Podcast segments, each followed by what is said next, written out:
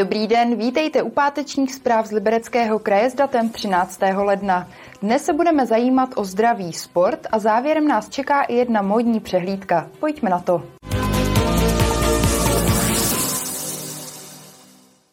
Česká společnost AIDS Pomoc nově otevřela pobočku v Liberci.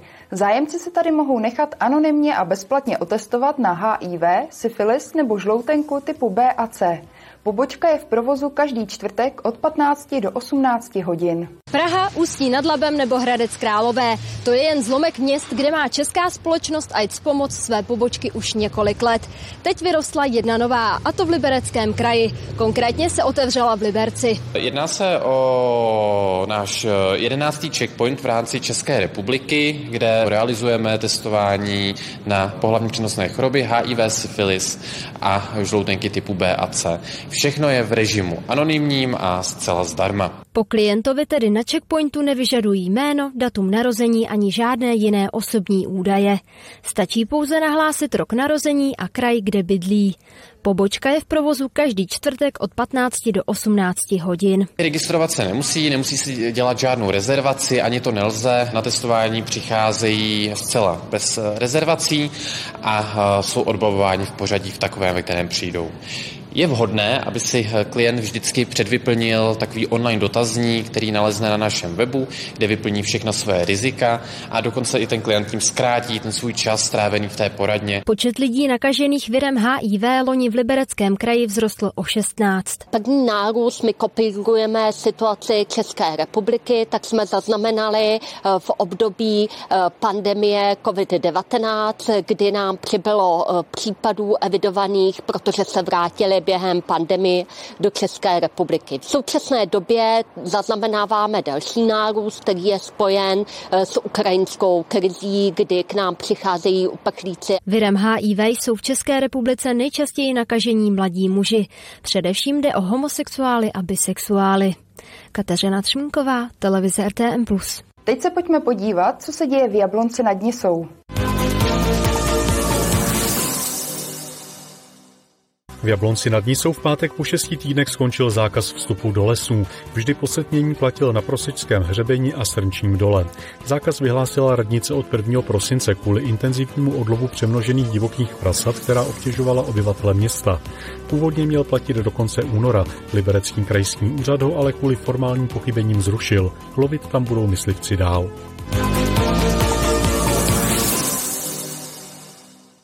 Česká lípa má zájem o nevyužívaný kryt civilní ochrany na sídlišti Sever. Podle starostky Jitky Wolfové by se mohl využívat v krizových situacích. Liberecký kraj ho ale chce předat Českolipskému muzeu, které plánuje prostor dočasně využít jako depozitář a později pro vybudování expozice věnované novodovým dějinám. Převod krytu na vlastivědné muzeum a galerii Česká lípa už loni schválilo krajské zastupitelstvo. Pro uložení muzejních sbírek by měl objekt sloužit pět let. Liberecká záchranná stanice pro volně žijící živočichy Archa výrazně rozšířila okruh svého působení. Do zprávy převzala část území po záchranné stanici v Lipštátě, která ukončila činnost. Kromě Liberecka, Jablonecka a Frýdlanska tak Archa nově obstarává i Turnovsko, Železnobrodsko a Tanvalsko. Přes rozšíření oblasti se ale zatím musela Archa postarat o méně zvířat než před rokem, a to zhruba o pětinu.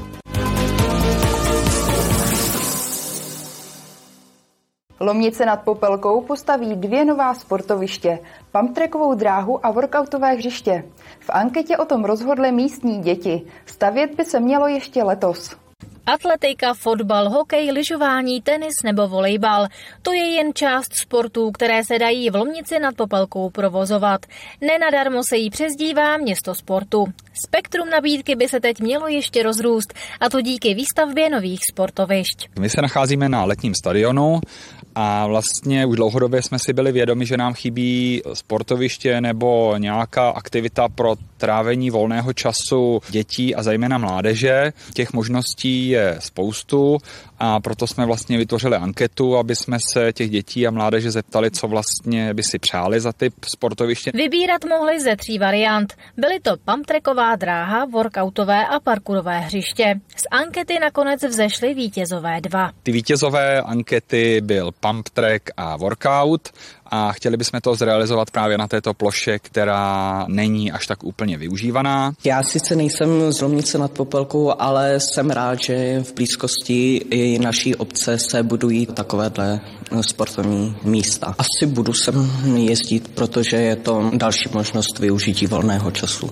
Jednak se mi to zdálo asi jako, že to ne, využije nejvíce lidí, Znám mnoho svých jako vrstevníků, který to využijí a který se tomu jako věnují.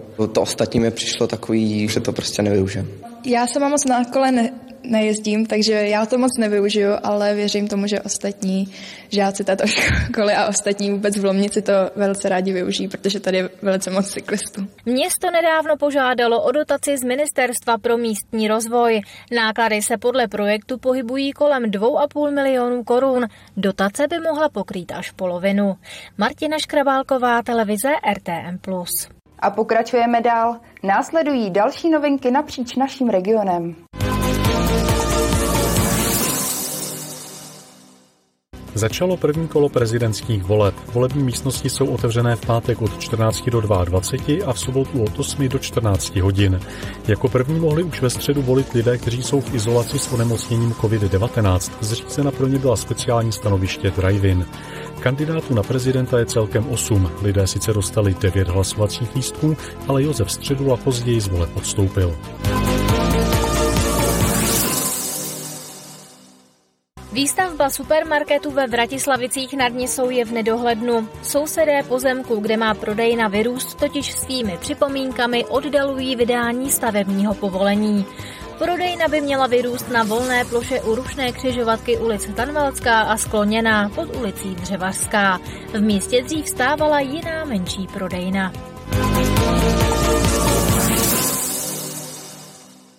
Kraj opět vyhlašuje soutěž Památka roku Libereckého kraje. Cílem je upozornit na povedené obnovy kulturních památek a poukázat na ojedinělé stavby v regionu.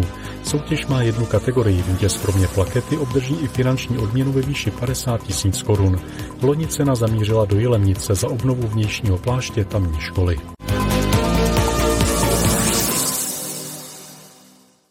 Čtvrtek byl v Jablonci nad Nisou ve znamení módy a bižuterie.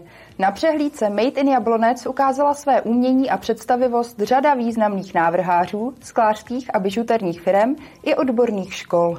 Přehlídka Made in Jablonec má mnoha letou tradici. Opět ukázala ty nejnovější trendy v bižuterii. Letošní akce měla podtitul Dotek budoucnosti. Modely by to mělo propojovat v tom, že jsme chtěli, aby tentokrát návrháři, jak bižuterní šperkarství, tak ty návrháři oděvů, aby vlastně ukázali, jak si představují budoucnost ve svém odvětví a vytvořili vlastně několik modelů. Přehlídkové molo bylo plné barevných modelů i nepřehlédnutelných šperků. Svou originalitou zaujali mnoho diváků. Dorazila jsem, protože se hodně zajímám o jabloneckou bižuterii a jsem zvědavá, co nám nového firmy ukáží. Moje kamarádka má eh, lístek eh, navíc, tak eh, mě pozvala. Já se těším na bižuterii. No samozřejmě Jablonec město bižuterie, tak jsme se přišli podívat na letošní novinky, zajímá nás to. Své umění a představivost letos opět představili desítky významných návrhářů sklářských a bižuterních firm i odborných škol.